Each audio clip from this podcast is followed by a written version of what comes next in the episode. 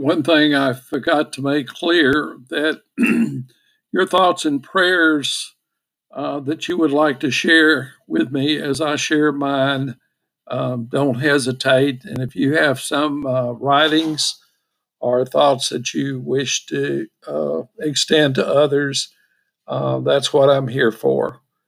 And God bless till I hear from you.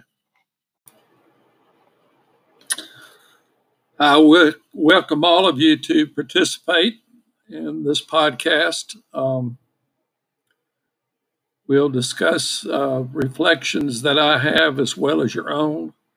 Uh, please don't hesitate to um, drop in at any time. Uh, I'm thankful and grateful for this opportunity and look forward to hearing from you. Uh, may the Lord bless and keep you. God bless. Hi, my name is Ed Moore, and I'm uh, starting this podcast uh, to uh, get reflections of me, which is the title of my podcast. Um, it will deal with a variety of subjects. Uh, a great deal of this will come from the inner